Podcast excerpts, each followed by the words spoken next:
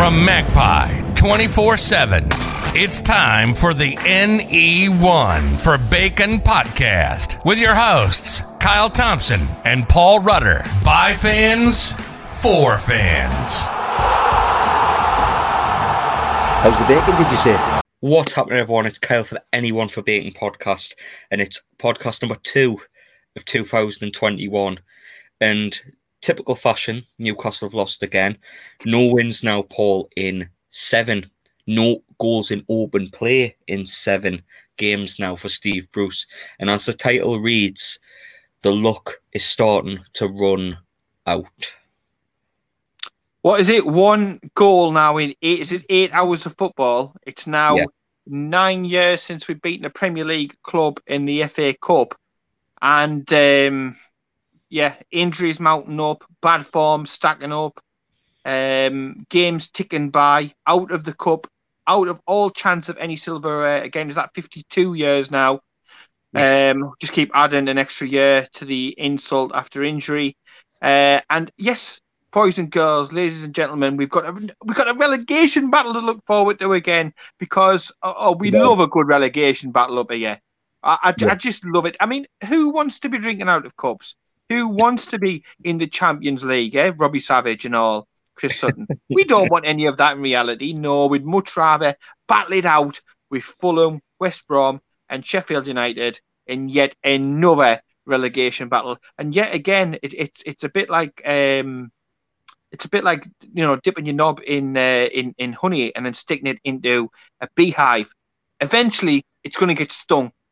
So you know what I mean. Let's hope that it doesn't get stung this season because obviously there was development off the field this weekend, which is probably more positive uh, than what we've got to talk about on the pitch. But Yeah, indeed. um, yeah, a relegation battle. Hooray! Great, fantastic, isn't it?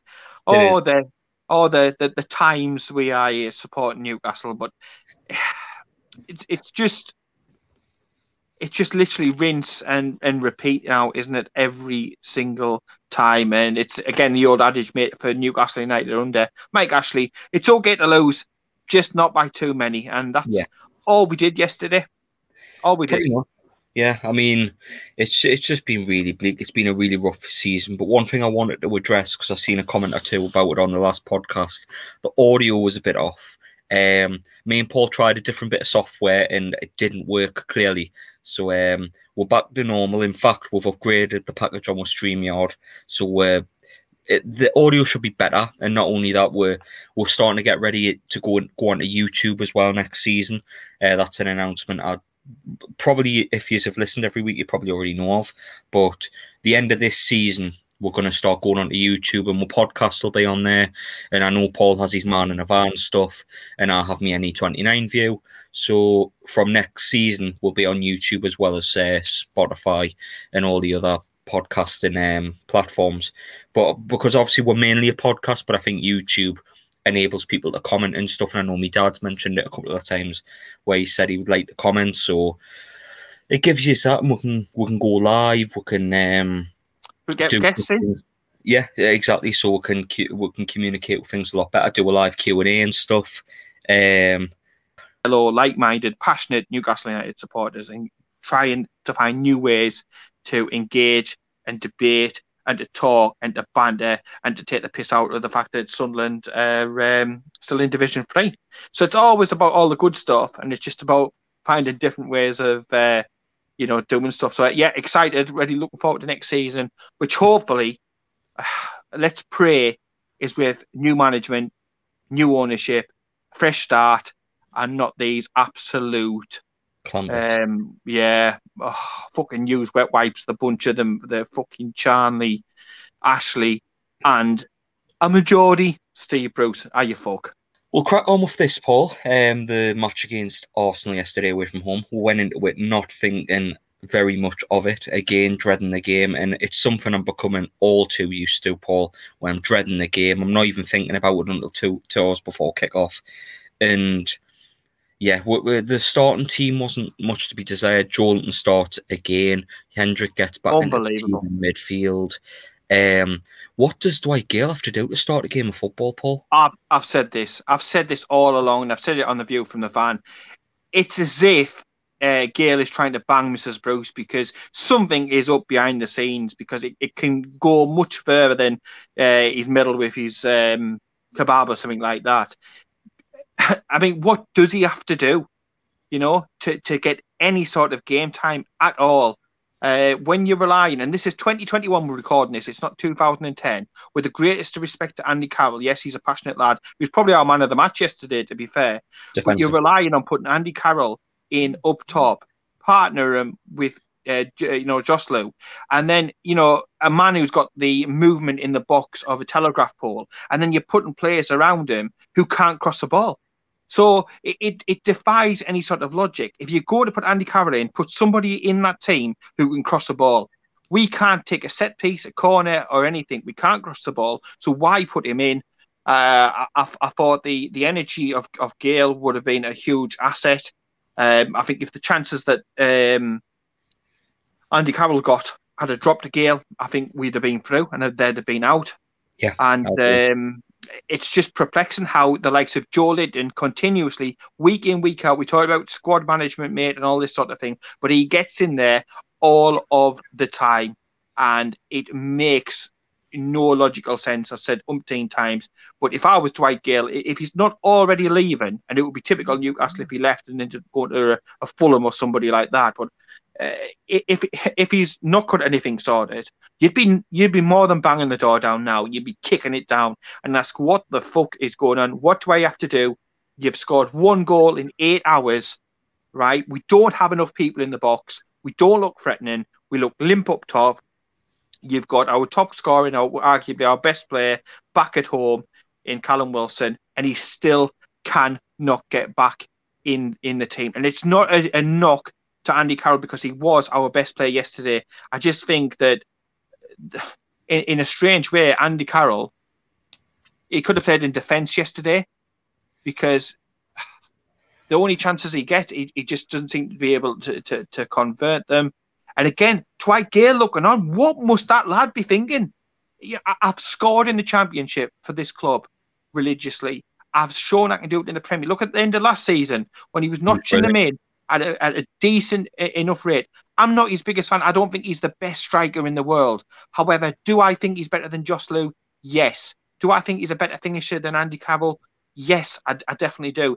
And do I think he could have helped the team yesterday? Hell yeah. Too right, he cut off. Definitely.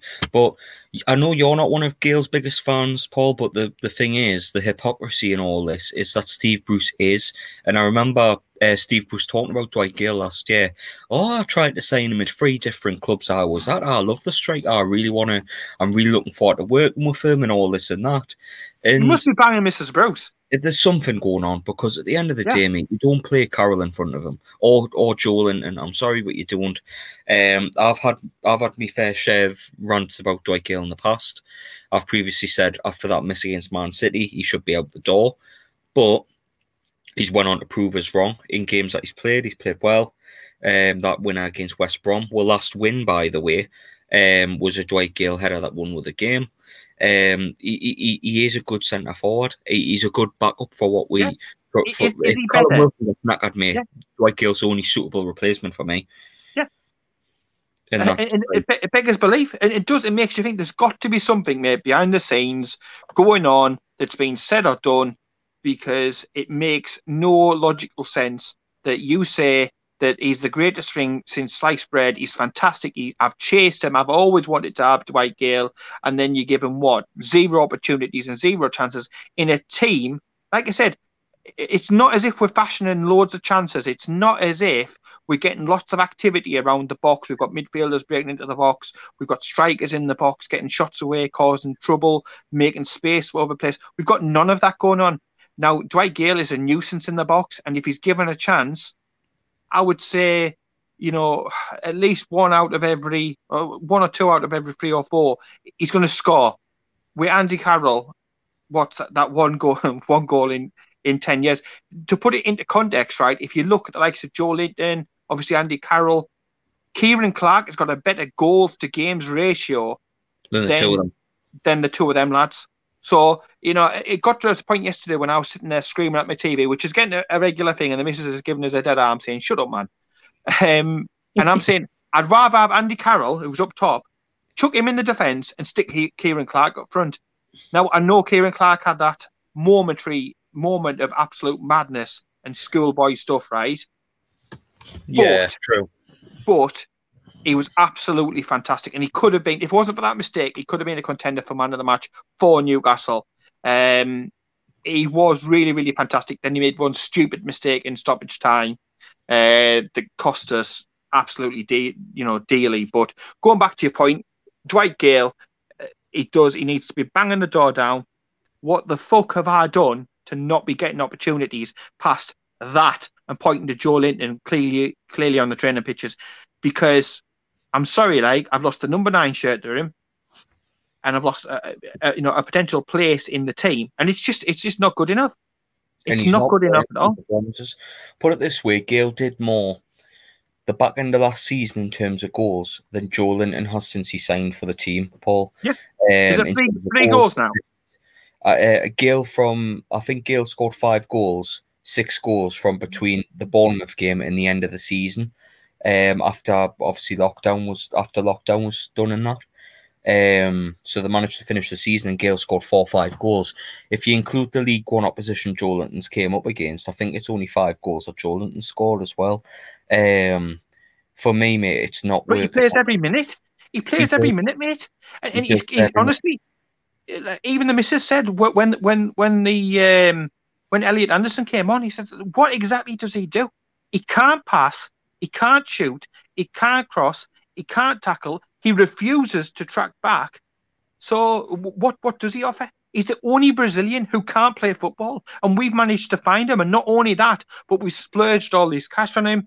We've wasted it. And I put a thing out on Twitter today, and I can't believe that this is me putting it out. But I even said I'd probably rather have Christian Atsu. He offers more to the team, and sometimes he goes missing like he's walking the dog around the park than what Joelinton does.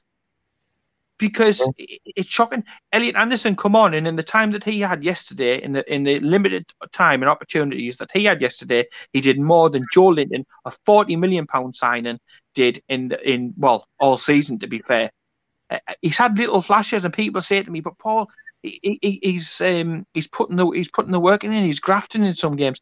That's my minimum expectation. Th- that should be a, a given, a, a, taken for granted.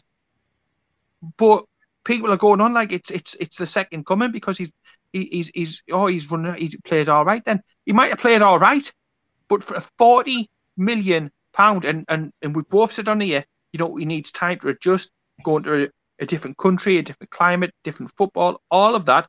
We've given him that, and Yeah. it's just like yesterday, it, it was just the straw that broke the camel's back. And and Bruce is, I don't know whether it's contractual or, or what it is, but It's his surely got to be. stubbornness, it, it's got to be something because his stubbornness to have to put him in religiously, regardless of how shite he plays, is is unbelievable. And you're left scratching your head. Paul. He doesn't deserve to be in that team. And I think Hmm. if if and when Fraser and ASM get back fully fit, there's no way Joelinton can play in this team. Not a chance because he's He'll not. Callum Wilson on the bench and put Joe Um, Linton up top. I mean, since we signed Joelinton, he's played well against Crystal Palace this season. And fair enough, that game, Joelinton looked every bit of the 40 million we paid for him, but that's the only game where he has. Um, where he's looked the part, and that's um, one game in, in one and a half seasons. Sorry, like it's um, it's not a good enough ratio to warrant playing in the team every single week. I tell you what, if, if I was Joelinton's family, I'd be getting his missus um, having a DNA test because I, I, I don't I don't believe he got her pregnant. I, I can't believe he found the back of the net there. You know, it's literally that bad. He is that bad, that terrible. Get the DNA test out, get him on Jeremy Kyle, bring him back, and all that sort of stuff. Because I just fail to believe that the man can can, can do out. I mean, what what was happening? Was Steve Bruce talking him through from the sidelines, or what? Because But he's not helping him on the field, is he? it seems a very very strange um re- relationship and and you know I, I've looked back and I and I was looking back at players and thinking who's been this bad and I was thinking about me Obertans of the world and stuff like this Obertan scored more goals, mate. but yeah and then you're saying to yourself actually he's worse than Obertan I'm thinking about all these players who've frustrated the life out of me, who've annoyed me, who I thought are absolute garbage. And every single time I've been able to say, yeah, but people were saying to me, oh, yeah, he, he's, he's, he's worse than Joselu. Joselu's just been announced as one of the contenders for forward of the year. You can't take the piss out of Joselu. You really can't. I think I- the, only one, the only one I can compare him to, really, mate, is Riviere. Of Yeah, Riviere was the other one that I Riviere was flipping shit, and yeah, Riviere put a lot of effort in, but the, but the, the quality just wasn't there. And Linton he, did, didn't cost the money, did he? of. Um, and even then, Riviere only cost five million, whereas you look at Joelinton, it's cost a lot more than that for him. So, yeah, We'd I struggle to get five million now for I Joe think, I think Joe Linton but I won't write off Joelinton just yet, Paul. Um, I think under a different coach, under a different manager, like so many players around the team that we've criticised this season, deserve one more chance under a new manager. For example, Sean Longstaff, um, a couple others like um, who was it? Jamal Lewis. I think he deserves Yeah. another crack of the whip under a new Miggy. manager. Miggy definitely. Um, the nearly all all the team, even the centre backs, have fell a little bit behind from what they usually were as players while Bruce has been in charge of the club, and it's just it's it's starting to come to a head now with Steve Bruce. But that first half, mate, was very underwhelming. Again, you could tell both teams had only scored like two or three goals in open play in the last couple of months. Obviously, Arsenal had that freak show against Chelsea, but other than that, mate, they had they had they've had very little to offer in terms Yeah. of open play goals. And for me, both teams looked scared to break each other down. Both teams looked scared to, to attack. Both teams looked petrified of each other in that first half. And although defensively we looked okay, Carroll was doing loads of things set from He was grafting, he? defensively. He was grafting defensively. We just Yeah. offered nothing going forward, mate. And to be honest, we could still be playing right now, and I don't think we would have scored a single goal. Do you know what I mean? Um, Yeah, that, very, there was that one chance, wasn't there? because there's no like obviously we've improved in little bits and Bruce is Bruce is going mental about this in his um, press conferences. Oh, we've improved. Oh, there's the work in progress, but we've improved defensively. We're not getting peppered with 40 shots a game anymore. We're getting peppered with only 10 uh, or 15. But at the end of the day, it's took you 18 months to, to rectify getting 20, 40 shots to 15, and even then it happened over a case of a couple of days because we got Mm. peppered against uh, Fulham. Now they got beat off them, and then we played against Liverpool and played a high pressing defensive line uh, style of football, which from an attacking perspective, we're offering nothing, Paul. There's, it's like there's no plan Well, to it, it, attack it's simple, point. mate. It's simple as fuck. The thing is, we're not crossing the ball at all. There's nobody in that team you can tell me who can cross the ball, and we're not getting enough bodies in the box. It is a lot every time that anything does eventually, and it's like a miracle. It's like a joy when the ball gets forward as far as the opposition uh, box. But you might have Oh, one really? person in it, you're lucky, and then it comes straight back to you. And and, and again during the first half, uh, to be fair, it was during all the game.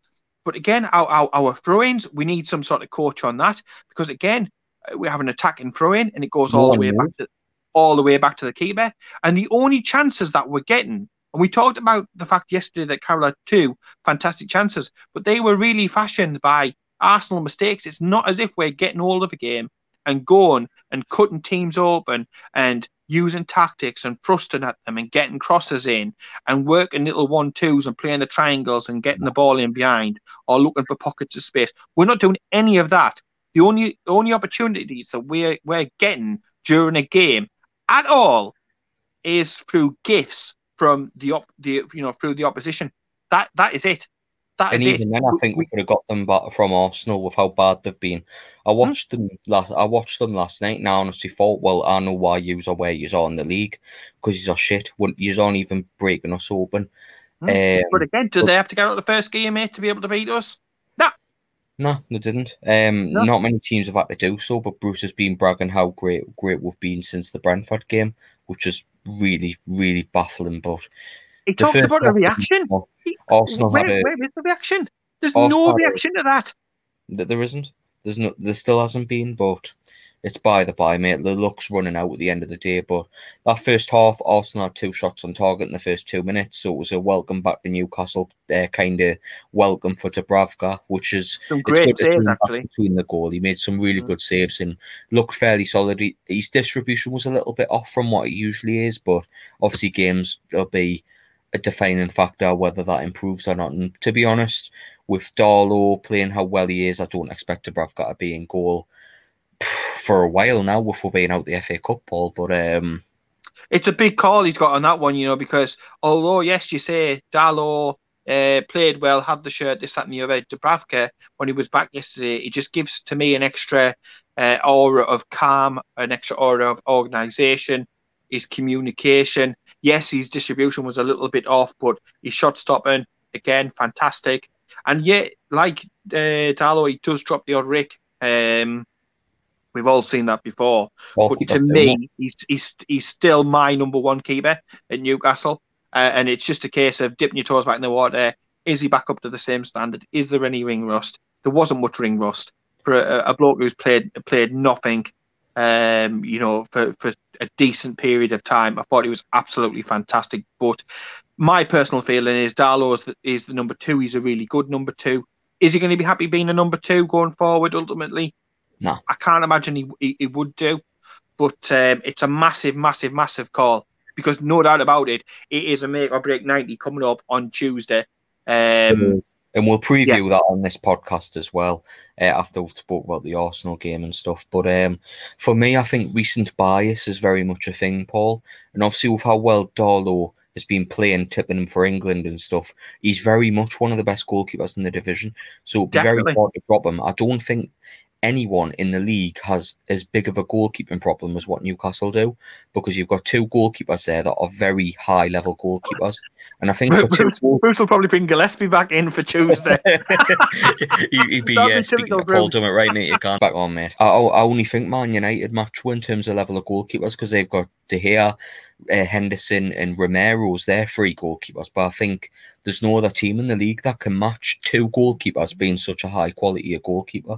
So Steve, I do sympathise with Steve Bruce in this case, but if it was me, I would go. I think recency bias is a thing, and I'd stick with me number one because I, I, do rate Dubravka. I rate him as high as given, and as good as um, Darlow has been, I've never put him in that kind of field although Darlow's done a fantastic job, he's exceeded any expectations that any Newcastle fan. Personally, we were, we were shitting bricks. When Dubravka yeah. went out injured, we were shitting yeah, bricks. Yeah, yeah, yeah. Because Darlow wasn't great last season, mate. He wasn't, let's be honest. But for me, I think I, I think he's got to go back with uh, Dubravka. It is it is a controversial one, and I know there'll be people listening. Maybe maybe you're being a bit uh, fickle and stuff, Kyle. But I personally think you've got to stick with your number one, mate. I think that's how it is. Um, give a shit in the comments if you so wish to, but I'm sticking with my number one. Um, Paul, who would you go with? Yeah, I've, I've said uh, Dubravka. It's hard. It, that it's really hard, really harsh on uh, Darlow, and he's no spring chicken now. I mean, he's coming. I think he's around thirty. Is he 30, 31? He's he's around about the same age. Thirty-two, mate. So it's like it's just one yeah, of them. It's it's really close on, on on age and stuff like that. And and, and I know he's not going to want to be number two, but he's a fantastic number two. It's similar to the way that Steve Harper was. You know, Steve Harper could have gone out and been a number one somewhere else. He stuck around being a number two. I think personally, one of the goalkeepers will have to go in the summer, regardless. And if you would say to me out of the two, who do you want to keep more? I want to keep Dubravka more. Uh, and like you say, I think he's got that sense, that presence. Um, and I think he just he just beats Darlow slightly on every single thing. But it's harsh. It is harsh, and it's, it's hard really hard. It is. But, I feel horrible. It's a huge decision because coming to the next game, if say he puts Darlow back in and he drops a Rick and he drops one in, people are going to say you you, you should have you should have played Dubravka, and then vice versa. So it's a massive call. It's on Bruce's shoulders, but he's he's a fantastic proven Premier League manager. Also, he keeps telling everybody. not saying any bloody proof of that, like. yet to see the proof of that.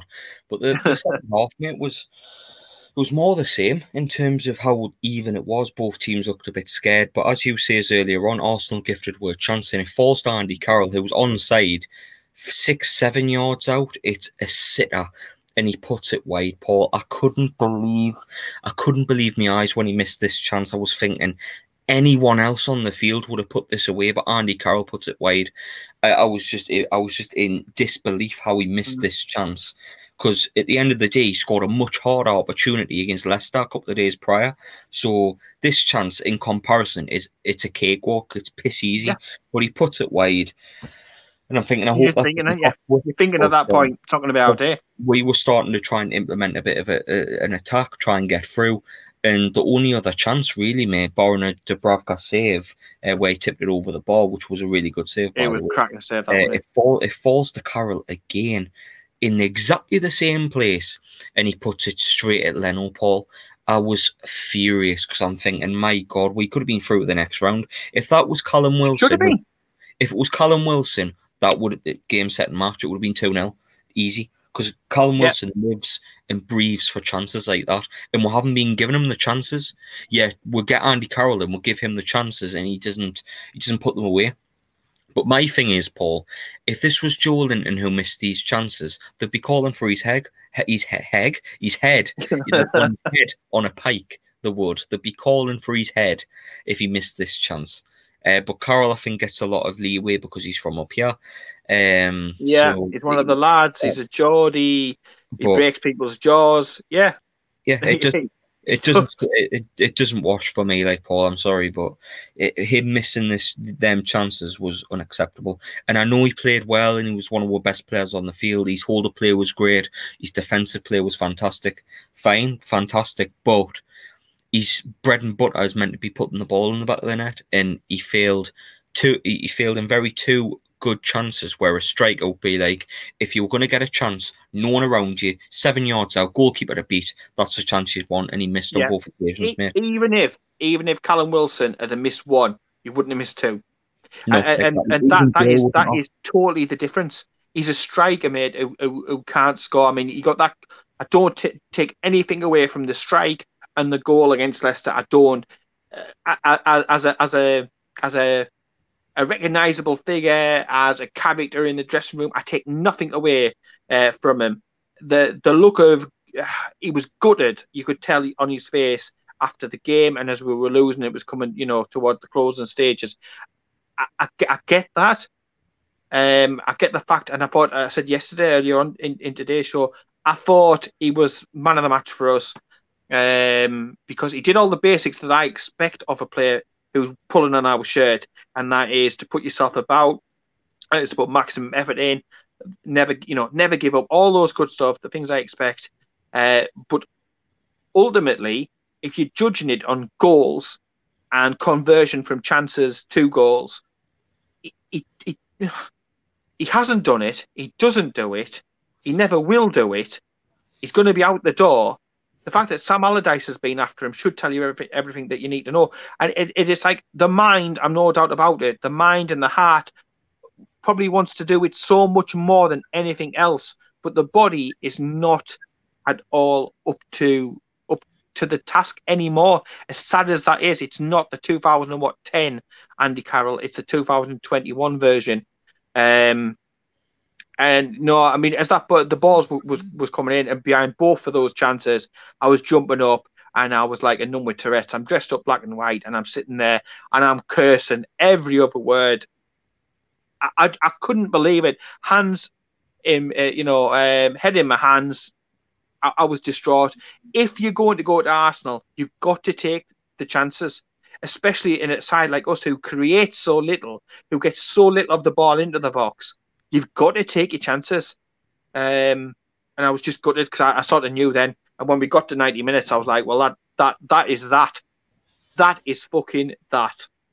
Yeah, I mean, I, I I was the opposite approach, mate. I was just stunned into silence. I couldn't, I couldn't believe it. I was just that's such a it's such a simple chance for a striker of a Premier of a Premier League level or meant to be a Premier League level.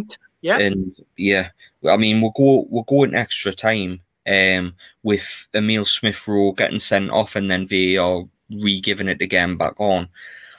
Danny Murphy, I mean, his, Oh, bias throughout this whole this whole thing. He's obviously been one of the Steve Bruce fanboys in recent weeks and stuff. And our goalkeeper's called Dubrovnik, by the way, a, a Croatian city, might I add. But on top of that, he's just utter bias towards things. Uh, Aubameyang tripped in the box. He said that was a penalty. Uh, Emil Smith Rowe wasn't a red card. I tell you what, though, you reverse the, the position of Smith Rowe and Longstaff. If that was Longstaff who had tripped on his uh, tripped and had he stood up, he would have been calling for, for him to be sent off. I guarantee because Danny Murphy has that kind of bias in him. It's ridiculous, man. It really is. Um, for me, what we've said recently. It, the quality yeah. of, of punditry is dog shit. It's really shit. This the, these last couple of years, they punditry it's went right down the sink because players have their own bias, and Danny Murphy obviously doesn't have a bias towards us. He has a he has a bias towards Steve Bruce, clearly, but he doesn't like Newcastle United. That's clear, as long as well as many other people. But as I say, is if you swap the positions around, Longstaff wouldn't have stayed on the field. Um, but obviously Smith Rowe stays on, and who scores the flipping goal? Smith Rowe, typical. Um, Ciaran Clark makes the mistake, and I thought he played really well. It was it was a shame it had to happen to him. Ciaran Clark very very rarely makes a mistake in black and white. So he played fantastically well, mate. I'm not gonna I'm not gonna knock putting his body on the line. Again, doing those basics that I've said all, all along about professionalism, literally fighting for the for the badge, fighting for the club, being dogged, sticking at your job. He did all of that, and in uh, literally a couple of seconds, I mean, I saw um, Lee Ryders. He marked him as a five or a six when he was giving his player ratings, and I nearly choked. One mistake, and you're knocking him down for three or four, and you're giving him the same score that Joelinton's getting. Far, fuck off, man. I, can't, I, I can't, I can't understand player ratings at the minute, mate. Like, I, I know, know they're that, subjective, but come on. Like, obviously, yeah, the subjective, but with Newcastle, Newcastle under Steve Bruce, mate, I don't understand why anybody does them anymore. Seriously, like I've seen uh, the fan channels do them, the the Chronicle not does them. Um, but they, I, I'd only do player ratings for like defensive players, to be honest, because unless it's unless it's like um, we'll have an off day or something, it's very pointless under Bruce because we don't offer anything at all, and like me and you decided decided when we were making Magpie twenty four seven we are going to do player ratings and stuff, and I think that's been a been a good decision by where I don't think. I, I just don't see a reason to do it under Steve Bruce. Well, maybe under, under another manager, maybe, but I, I just under Steve Bruce, mate. It's just it's there's no there's not many players making a difference in my team. Do you know what I mean? It's yeah. it's, it's really difficult, but you're right. It's about match. It's about people who uh, have got the skill, who can be match winners, game changers, uh, people who can do above extraordinary things. Uh, and Newcastle at the moment, uh, we're literally just so bland, boring, defensive. We play so safely within ourselves. We don't look to stretch.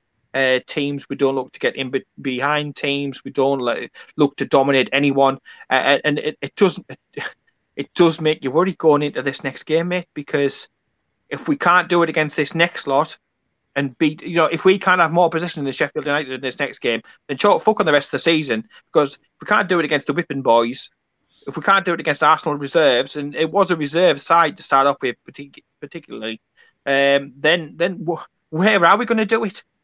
You know, uh, and you and you're right. And then it comes to trying to to grade that into score that and to put that into some sort of um, figure, and it's it's it is it's just impossible. It's either got to be really really low numbers consistently, um, or you play it safe like what the, what your Lee Ryders of of the world uh, do. That's Lee Ryder.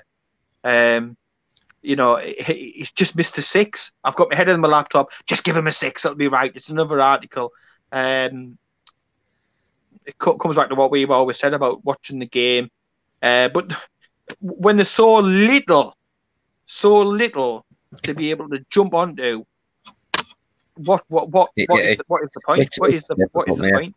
It is. I mean, for what it's worth, I mean, me and you try our best to talk about about the games and that, but in the last few podcasts, it's been more about how we think Steve Bruce should be sacked, more so than the actual game of football. And it's like, in terms of football, there's just not much to talk about, mate, because we're that flipping boring. But the best move of the match arguably has to go to Arsenal. In my opinion, their second goal was beautiful football. Yedlin yeah. gives the ball to them. They have a couple of good shock passes. horror. Yeah, the ball ends up at uh, at Saka's feet, who was who was a bright young prospect. I think the ball goes across to Aubameyang.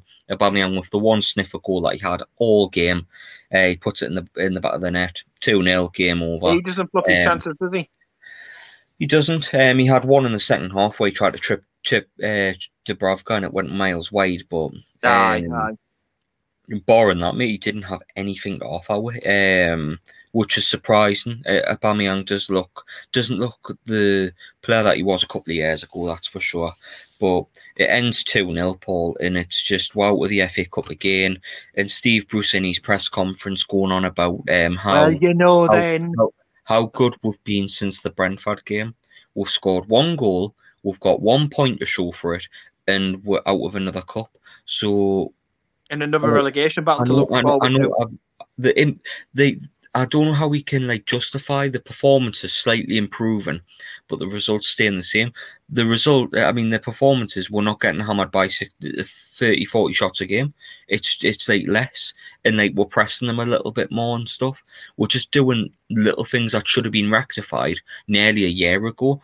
But after 18 months, you say, "Oh, work in progress." No, no, no. It- it- no. Rafa, Rafa, Rafa. Ex- Exactly. It's like it's It's, it's embarrassing. it's beyond it really is mate. I mean, embarrassing. you look at um you look at the day, I mean Crawley beat Leeds 3-0. We conceded five goals to that same Leeds team. So you're trying to tell me a team that had Mark Wright on the bench. Yeah, that's Mark Wright from The Only Way is Essex, a reality TV show. They bring him on when they're 3 0 up and coasting to shithouse Leeds United. Yet we conceded five goals to that same Leeds United team. And I know what you may think, oh, they played reserve. It doesn't matter, right? They had five, six full strength players on the team. They had Kevin, Kevin Phil- Kalvin Phillips on the field. They had uh, two of the centre backs on that play for the first team every week. They brought on Jack Harrison in the second half, who tore a new arsehole. They had Orlovsky, who's their best left back. And they had a lot of first team players in that team. The only one that I've seen that wasn't in the team was um, obviously Bamford. And yet, Crawley Town, Crawley, League Two Crawley, played them off the park and had an idea for them. Yet Steve Bruce, a manager of 20 years, and he likes this, he likes to say his way or the highway kind kind of thing, didn't have a plan for Leeds. That's just an example of many over the last 18 months where Newcastle have been swept aside of teams that we shouldn't be getting swept aside against or battered against or have lack of idea for, like the Brighton game. I mean, they're below us in the league, yet we made them look like a Champions League side. And I will keep going to Brighton, mate, and keep mentioning that game because that's one of the worst performances I've ever seen in my life. And we were uh, literally destroyed during that Well, game. it was Literally it, destroyed. embarrassment, mate, and like it's just the look. don't, get me wrong, but like you, you can say, oh, we- we lost, we lost. I mean, to be fair, if that was in the league, we would have got a point, right? We've got to go back to Arsenal coming up again next week, haven't we? And um, I mean, it's not again. No way. yeah, I, I, I, I seriously doubt it that that, that it uh, that it will be and stuff. But it's it's got to have a plan to be able to go and score goals and win football matches. And and what part of that plan doesn't involve players like Dwight Gayle if he's on the bench if he's struggling for goals? I just don't get it. He's got to have a plan where he's not bringing back players, rushing them back in, and then having to make substitutions after 45 minutes because oh, he's he's tired, he's got effects of COVID, he's got this, he's got that, he's the other. You knew that, you daft bastard, before you fucking named the team. Yeah. So why put them in? about it either. And, and let's look look at the history, mate. History tells us. Look at ASM with how he's mishandled him. Look at uh, Ryan Fraser, how he's mishandling him now. He can't manage the squad. Um, he can't manage player players. He doesn't know how to get the best out of them. Miggy yesterday, again, I can't fault his his commitment, his work ethic, his desire. None of that. But it's not the same Miggy that we had when we had him up top with uh, Perez and Rondon you look at stupid decisions that this man's made. Joelinton, forty million pound when they were at sixteen million for fucking Rondon, Uh, and it's like you just feel like saying, give your head a shake. Every aspect of modern management, you, you know, you, you don't engage with the fans. You you rile the fans up the wrong way, um, but it, it's okay. And, and and the thing is, he knows that he's safe in his job. We could get bummed right on Tuesday off Sheffield United five 0 He's still be in a job. Anybody else, he'd have been out the door. If Freddie Shepherd was still about and in charge and running the club and owning, uh, you know, owning the shares in the club, he wouldn't be here. But he wouldn't have lasted the first season. No, but at Mike Ashley's Newcastle United, it's okay. The cups aren't a priority, regardless to what Bruce says. And oh, I've got two quarterfinals and all this shit. Oh, um, you can you can dress it up and window dress it all if you want. The proof of the pudding is in the tasting. We haven't beaten a Premier League team uh, in nine years. As soon as we come up against any sort of decent opposition, we get turned over. There's no plan.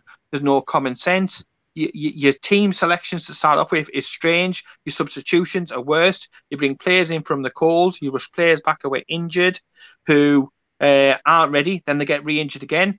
Jamal Lascelles won't be playing on Tuesday. He's played 45 minutes of a game that we all expected we were going to be lo- losing. He's rushed him back. Uh, he's rushed him back too soon. Um, it, it's like, did you not do medical checks to see whether he could get through 70 or 80 minutes in his first game back? Or even watching him train. Yeah, watch it, watch him train. Watch his body language. Watching how he's how he's getting on with the rest of the lads. Now he's back into contact training. He's done none of that, mate. He, he is so embarrassing. You knew he, he made a, a tackle after literally minutes of the game. I can't remember the exact minutes, but it was in single figures minutes. He made a lunge. He got booked for it, and you're like, mm, really? You're up now against it for the rest of the match. And um, the, the signs were just there from, from, from the start. And it's just strange decision after strange decision after uh, after stupidity.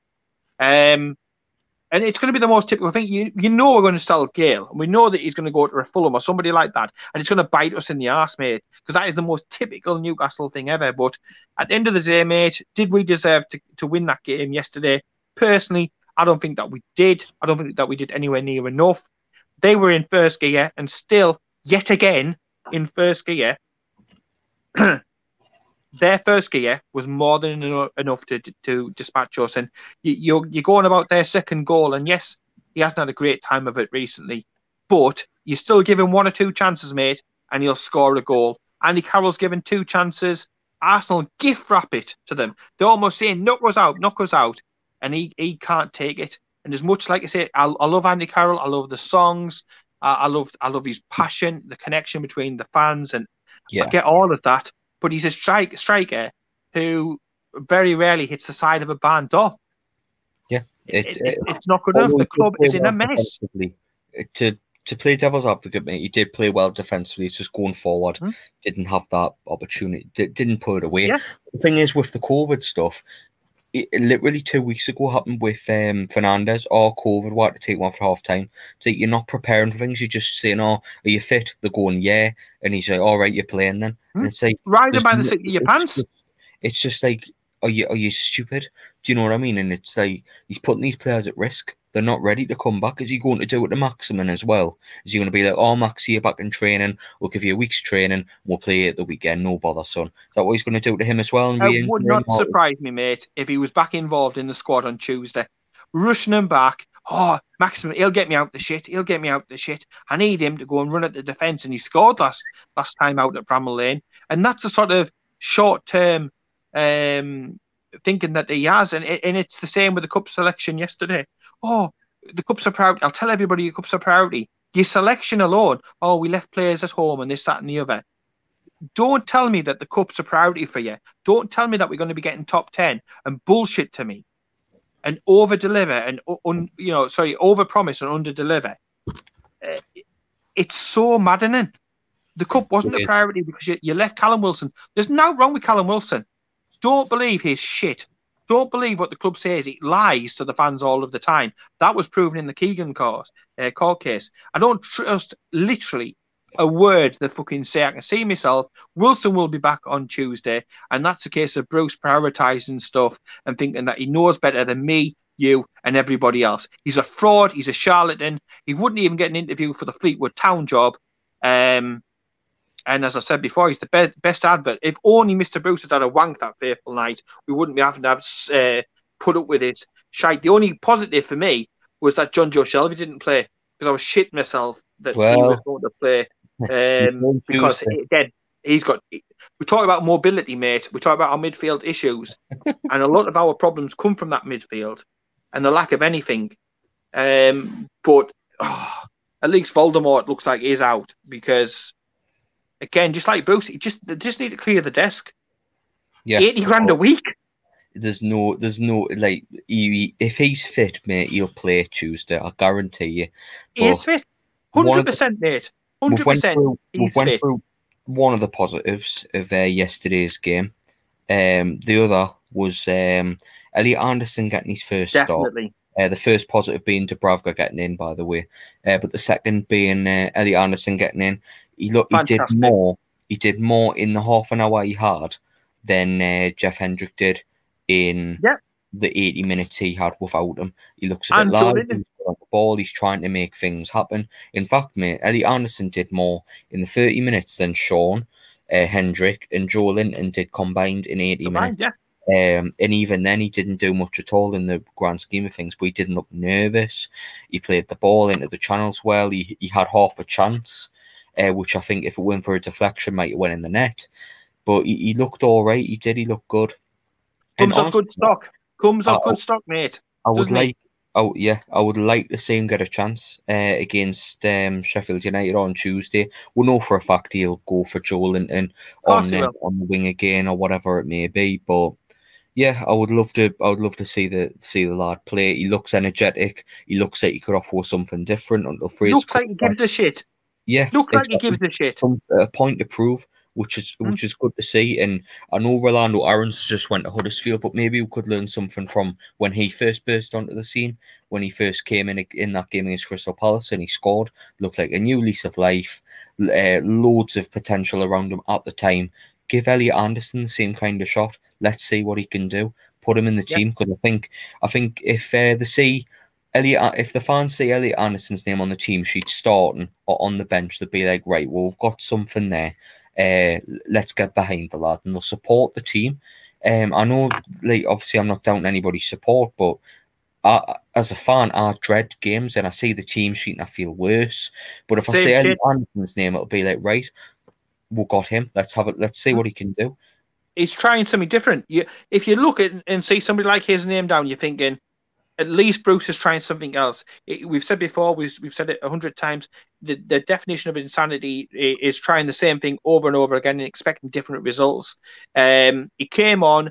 ASM's been watching him, and I know earlier in the season he was staying back watching the under twenty three games to watch Elliot Anderson. He was that impressed by him. Um, I think that he's going to offer uh, an unpredictability factor.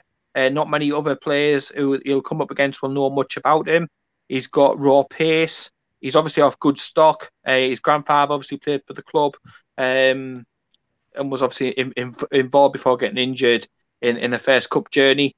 Um, he like he had pace. He had little bits of tricks. Um, he wasn't phased. He wasn't put off by the names he was playing. He wasn't there thinking about, oh, who am I going to swap my shirt with at the end of the match type job. None of that. I, w- I was I was really really im- impressed. But I think as a fan base, we need something to be able to get our teeth on, and I'm hoping that's going to be coming when ASM comes back. That that's a big opportunity, I think, for us to be able as fans to be able to cling on to some sort of positives. But Yeah. yeah. Um, I don't think Steve Bruce has got the balls to be able to play Anderson from the start. Um, but but he did more than a forty million pound player. He did more than an Irish international. He did. I mean, again, I didn't think Sean had a terrible, terrible game. Uh, I think it was a bang average game. Again, playing out of position. He played better than he had playing, Sean, but still, I don't think he had any emphasis on the game at all. Uh, No. He's He got a seems, good he seems to have lost. he it it- uh, I was watching him yesterday with, with, with great interest because obviously we've said a lot about Sean, uh, hashtag NE29 and all that. But um, I don't know. I, I still think he's he's lacking a little bit of pace and a little bit of leg since he's come back from um, obviously that injury that, that he had. Um, and apart from that, I think he's just missing um, somebody like Rafa who's gonna who's gonna critique y- your game and, and give you suggestions about what you can do Yeah, what you can work on, uh, how you can get the, the best out, and that micromanagement where with Steve Bruce, it's just well, I'll write something down on the back of a fag packet type job. So so, so frustrating. But like I say, I didn't think uh, Sean had a particularly the worst game he's ever had. I didn't think he had the best game. I think it was just very much in the middle, and I think he's he's really really nervous. But it, it's a key area, um, and why not throw Elliot Anderson into the mix and, and see what if you're going to do it against anybody, mate, do it against the whipping boys of the league. If we can't yeah. beat these lot, mate, we really are in in the shit, and and and Charlie needs to grow a set of balls and do something about it. Yeah, I agree. I mean, before uh, before we'll talk about the, the Sheffield United game, obviously, mate, the, the third positive I took from yesterday was that Nick Huge. DeMarco. I've just had, I've just got a notification there from tweeting on Twitter about Bread again, but um, no, uh, he was at the Emirates yesterday in a meeting with uh, Newcastle officials, which I think is is something. It's a big news because it's the first time he's publicly acknowledged Newcastle as one of his clients, which I think is huge. Um, obviously, a lot of people knew about it in the press and stuff, and he obviously knows by the amount of Newcastle fans that uh, post on his on his Twitter every day. But, uh, oh, terrible! Being, us, being, us being two of them, but um, yeah, mate, uh, yeah. Mate, when, when, when, when, when you when you're putting songs on about get your loaves out for the lads, how to get his attention? Oh, yo, yo, Nick, get your loaves out, get your loaves out. Oh God, this is this is this is what Steve Bruce and Mike Ashley have reduced us to, mate. Um, yeah, bread-based banter. It's it's it's, it's funny, a new one. Uh, it's one of the few positives about NUFC Twitter uh, entirely at the minute, just being able to um, sing bread, bread, bread related songs at the bread man that is um, Nick DeMarco. But for him to be there yesterday in person, it's um, it seems like it's a vote of confidence from him. He seemed, from my eye, it seems that it's like there's there's this inner belief that something might be able to happen now, and I hope that he, he had a meeting with was it Justin Barnes and Keith Bishop were there representing Mike Ashley. So um, Ashley's inner circle, and obviously Charlie. I'm not sure who who else was there, mate. I just know Nick DeMarco was. Uh, he mm. had a meeting with Newcastle representatives. That's all I know. Um, but it's good to see that that that is actually in place, and he's he's meeting with Newcastle representatives in person, and he was actually at the match as well. So, like for that for that to be be a thing is really good to see. I just hope we're entering the the big months, as it will, in terms of uh, arbitration and stuff, and and let's see it, it come out into into the um into the public yeah. eye. But especially on, on the back of is a good idea. It yeah. is a good thing. Certainly on the back of obviously what's happened between Saudi uh, Saudi Arabia and Qatar, the foreign of relations, um, the, you know the issues all being sorted with regards to TV rights, and a multitude of other uh, cases against each other, all being dropped left, right, and centre. That situation is foreign, and at the same time, you've got Nick DeMarco uh, meeting Newcastle uh, officials whose job is to try and bring around some sort of arbitration uh, between ourselves, the Premier League, and a third arbitrator to try and get some common ground to be able to put in the framework to get the Saudis and everybody else back around the table. Um, it's it's hugely positive because if it was negative, there'd be no point of having the meetings and this, that, and the other. No, exactly. Um, and especially in like in you know in the in the pandemic and stuff like that, for him to make that move and to make it known as well. He could have just not said anything and he could have slid under the radar, no doubt about it. But the fact he's come out and, and said something, um, it's another positive squeak towards something being able uh, to be done. And we and at the end of the day, you can be on either side of it. And I'm not just saying that it will get done, it won't get done, or whatever. But these are just pos- positive squeaks.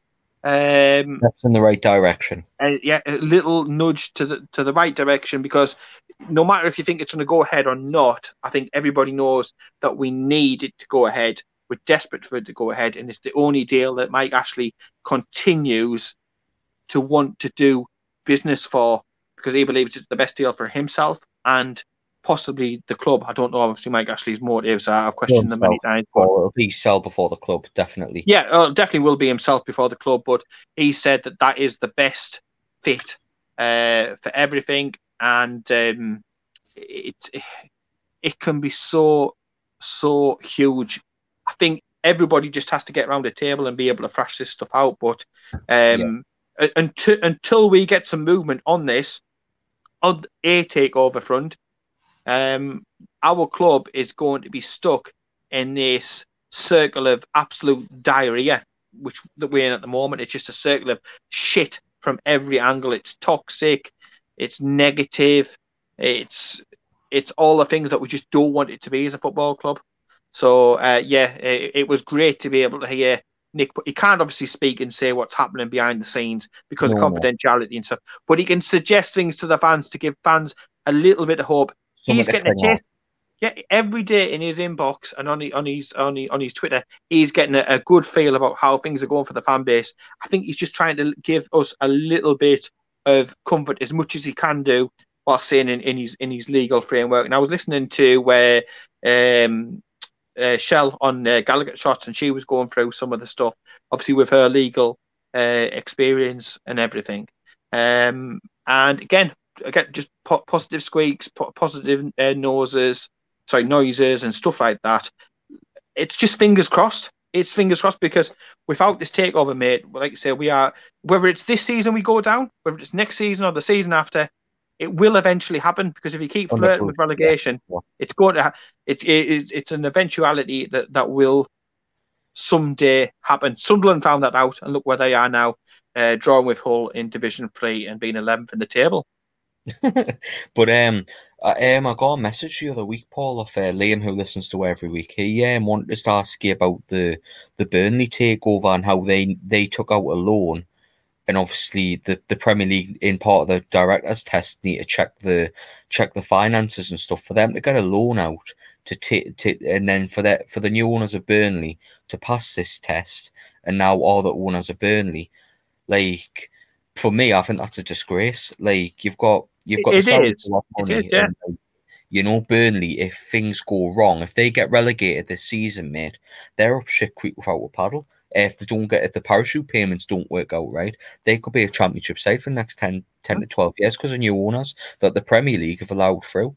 Like for me, that's it's nothing short of a disgrace yet. Yeah. Newcastle, the football club, Newcastle, the city, and Newcastle, the people, you know, everything could have been profited by a Saudi takeover you know, everything was in place, but they've had the head turned by Qatar or uh, the Khashoggi woman or whatever it may be. They've had their head turned, man. They've definitely had their head turned, and they've had whispers in the ears as well, which they shouldn't do, because again, no. it, it, should be all well, it should be all meticulous. Well, but, even um, even Master said himself, mate, in a response to uh, Chi Onwurah, he said uh, there's no external interference, which you look at the being you look at the beIN Sports letter that was sent to every other club bar in Newcastle to deter this takeover any way they could. like th- that proves to me that it's utter bullshit. Do you know what I mean? Like there, there, there definitely is external influences, and Nick DeMarco will be looking into every single letter, every single email, every single tweet, everything that Ben Jacobs yeah. has done, the Premier League's put puppet um, to Richard Masters' emails. He's he's into a history even as dark as that probably is, you know. Um, everything Nick DeMarco will have access to with arbitration and stuff and going to court, and he'll he should have a field day, mate. If if yeah. these are as corrupt as what people think are, and uh, they've been found to be in the press by Newcastle fans in particular, DeMarco should have a field day, mate. But for um for the Burnley, for Burnley, team, it, it, it's a it's a strange one because basically the club itself is paying off the bill for these guys to who have come in to, to buy it. It seems as Irish and as against logic as as you could you know go. Now there, there is going to be changes to the owners and directors test because they want it in future to be able to take on board advice from the likes of media partners and stuff. Now, it isn't part of the deal at the moment, but in the future it will do. Um, so again, this, this these are all little noises about where the problems and issues have arose from. But yeah, at the end of the day, that takeover getting whizzed, uh, whizzed through and waved through and all this sort of thing, it's because one's Burnley, who is no threat to the establishment, even if they're to get reasonable investment, this, that, and the other, there is a there is a ceiling limit on where they can go to. Again, with the greatest of respect to Burnley, I've got nothing against them apart from the daft tent they put outside for the away fans. It's a bit weird, like. And maybe um, the toilets in the away end. When ah, the toilets as well are a bit bad. So maybe spend a few quid on turf. No, isn't good. Yeah, but you know, with, with Newcastle, uh, and Newcastle was buoyant with the fan base behind them, with reasonable investment with a fantastic stadium already, and then with the training facilities and youth in- infrastructure improved, um, could be major players and could upset the apple cart. And and the establishment don't really want that. They don't really want to get into bed with Saudis, but they like the idea of the money and stuff. I think there's pressure from the government now that we're uh, uh our own country. We've obviously left the European Union stuff. It's up to us to bring investment and, and money into the country. So I think there will be pressures on. So I think there'll be pressures from government. Nick DeMarco is looking literally at, at every ant's knob to see whether there's a, a little um, bit of something he can use to build up a bigger picture against the Premier League. I think ultimately it will end up in arbitration. I think it will go down there, but it's it's not a fast process. It, as frustrating and as annoying as that as that is, but yeah, the the the Burnley takeover, very very strange you can buy a club for what they've only put, I think, two million down of their own money, and the rest is all mortgaged on future money from uh, for Burnley. Yeah. So very strange. So if it doesn't work out for them, mate, obviously it's not going to be a it's not going to be a good takeover for the Burnley fans. And I do empathise with them because the yeah, Premier they'll League. Be, they'll, they'll be on Amazon, won't they? Which, yeah, I they'll mean, doing a documentary on Amazon. but uh, the, the the Premier the, the Premier League, I think, have sold them down the river just like they do all the other teams, unless it profits themselves or the big six. They couldn't give a shit about the rest of them. Yeah. And it's starting to become clear. Project Big Picture, the treatment of us, just selling Burnley down the river. It's just clear as day, mate. They couldn't give a shit. But the final thing we're going to talk about in the podcast, obviously, this upcoming Tuesday night game against uh, Sheffield United. It's only a small game. It's um, it's uh, well, I'd say it's a small matter to attend but it's not. It's a, it's a huge game for Newcastle. In fact, I'd go as far to say it's the biggest league game of Steve Bruce's tenure here so far. Because if he gets beat, Paul, oh my god, I, I can see it really, really turning. Like we've seen it a, a bit negative online and stuff, and we've had Bush fair What share. keyboard warriors? like obviously, yeah, but I can just say go nuclear, Paul, if we get beat off Sheffield United. Yeah. Haven't won a game all season uh, in the league. They've just scraped, and I mean scraped past Bristol flipping Rovers um, in the cup, and we go into this game, mate, we're needing to win. We haven't won in seven, no goals from open play. And I've been thinking for a while now, where's this next win going to come from? It's got, surely, it's got to be um, Well, Sheffield United. well, well, spoke- well. well, Sheffield United away. We've spoke about this um, this Mm. team for weeks now, talking about this as potentially our next win. It's if you look at the bookies and how often are they wrong, Sheffield United are actually going into this game as favourites with the bookmakers, and, and that puts you into perspective. And what also puts it into perspective is I, I've been out shopping today and I bought a couple of cabbages. Now this game at the moment is about half an hour away from me, so if it's going wrong, lads, don't worry. I'll risk uh, I'll risk whatever else comes to start a cabbage off his head. Don't you worry about that. I'll take the fight on the front foot. I've had enough of this. I really, really have. If we can't get more possession than Sheffield United in this game, bearing in mind we get destroyed on the stats, on possession, uh, shots, chances created. We we come out of it worse all the time. If we can't get more possession in this game than Sheffield United, we're in deep trouble. If we can't create more chances than Sheffield United, we're in great deep trouble. If we can't get more shots, shots on target, opportunities created, goals, you know, if we can't beat and win the individual battles in this team, if we can't have a clean sheet, uh, if we can't score a few, etc., etc., etc., then who the hell else are we going to do it against? Where, if we can't do it this time, where are the points that we need Yeah, where's the next? If we can't beat next five or six wins? where's the next win? Because at Exactly. the end of the day, I don't see it. If if we can't Yeah. beat this lot, Well, roll, we'll roll our sleeves up. We'll roll our sleeves up and we'll go on to the next game. I don't want to hear any of that. If he loses that game, Charlie needs to come straight down at the changing room and in front of the rest of the lads, you're fired and you're on your own way back. He's Paul's number. Ask him if he'll come and pick you up, you cabbage-eated bastard. And see Well, how that one works. I'm, I'm looking at the games after Sheffield United, mate, and we've got Arsenal away on the Monday night. Then we've got Leeds at home, Everton away, then Crystal Palace at home.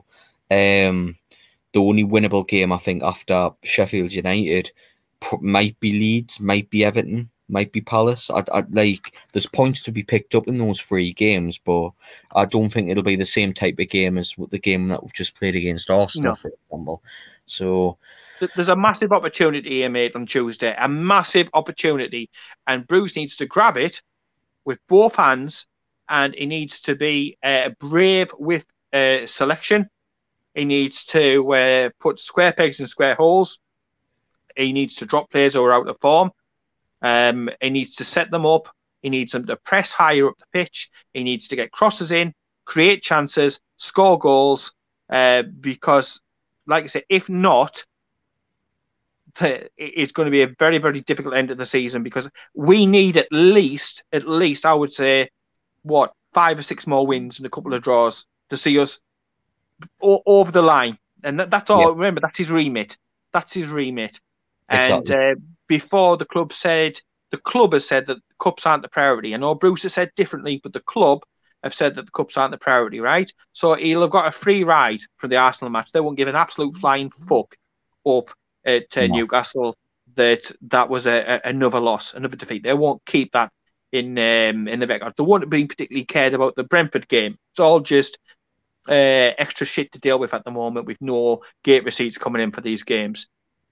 But if you fluff your chances and your lines on Tuesday, then the pressure needs to be absolutely like um like lava, like molten lava. It needs to be Yeah. that hot beneath him. It needs to be that uncomfortable. And I hope that he's feeling that pressure because if he's got any professional, pre- yeah, pressure into getting a performance, put some pressure on the lads, and not just that, but if it goes wrong, have a little bit of self-respect and walk, go, leave. that's it.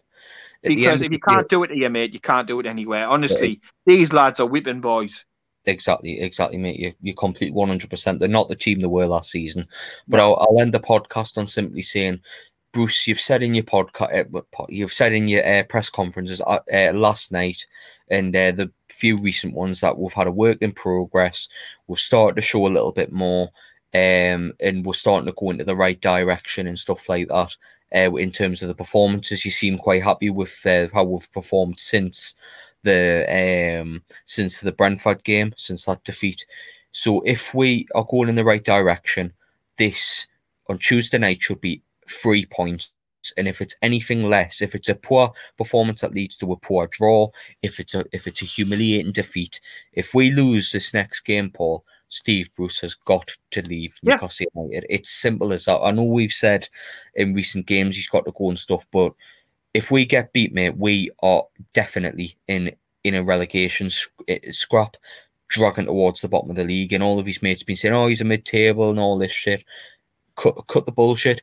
We lose against Sheffield United, mate. He has got Yeah. got to go because we A will hundred million pound, mate. A hundred million pound he's had to spend. And if he can't beat Sheffield United, he needs to have the balls himself. He shouldn't have to rely on Lee Charnley because we all know that Lee Charnley's a useless bastard. Even his missus will tell you that, right? He's a useless bastard. But if he can't get the job done against Sheffield United, he needs to be man enough to go and clear the desk and say, I'm not the man for the job. And then Yeah. somebody else come in before it is too fucking late. Um, have some balls, Brucey. Pick a decent team, go at it, let them go out, let them express themselves, let them create chances, give them a platform, um, do something with regards to set pieces because that's pissing me off. if we've improved, he needs to prove that we have. If we've if we've improved as a football team since Brentford, he needs to go out there and prove it. Because if he doesn't, he needs to walk out the door Yep. and, and get out with Newcastle. Um, but that's that's it from us. Unless you've got anything to add, Paul. No, I just pray we, we can talk about something positive on, on, on Tuesday or Wednesday, whenever the next podcast is. We need some positivity. The fan base Yeah. is down, it's backed into a corner, and the players are feeling probably exactly the same. Again, it's down to Bruce to try and lift these lads and to lift us with some sort of performance. Uh, and definitely, even if the performance isn't there, mate, a win. Get the result. He's got, he's got to Get get the result, mate. No Yeah, more excuses. No more bullshit. No more is. working towards jack shit. Get it done. Stop It messing is. about, It's, it's a massive, massive uh, performance that we need on, on Tuesday night. But we'll be doing the podcast on the Wednesday evening. usually with the nighttime games, we leave it till the next day and stuff. Calm down. But until then, we'll uh, we'll what? What's yeah, listen. We, we, we, norm- we normally need to calm down because we're normally bloody spitting Yeah, blood. yeah, yeah. It's usually it's usually therapeutic that we don't do a podcast straight after a game. But um, for now, we'll love yous and leave yous and hope uh, Tuesday brings three points for Newcastle and we can come back Wednesday night and obviously you can listen to a more positive podcast because they're the best ones, Paul. They're the best ones to record. But uh, Definitely. hope you have a uh, enjoy the rest of your weekend. Have a good good week and uh, yeah, we'll catch you on the next Anyone for Bacon podcast. And uh, Keep yeah, everyone, keep it tuned. ta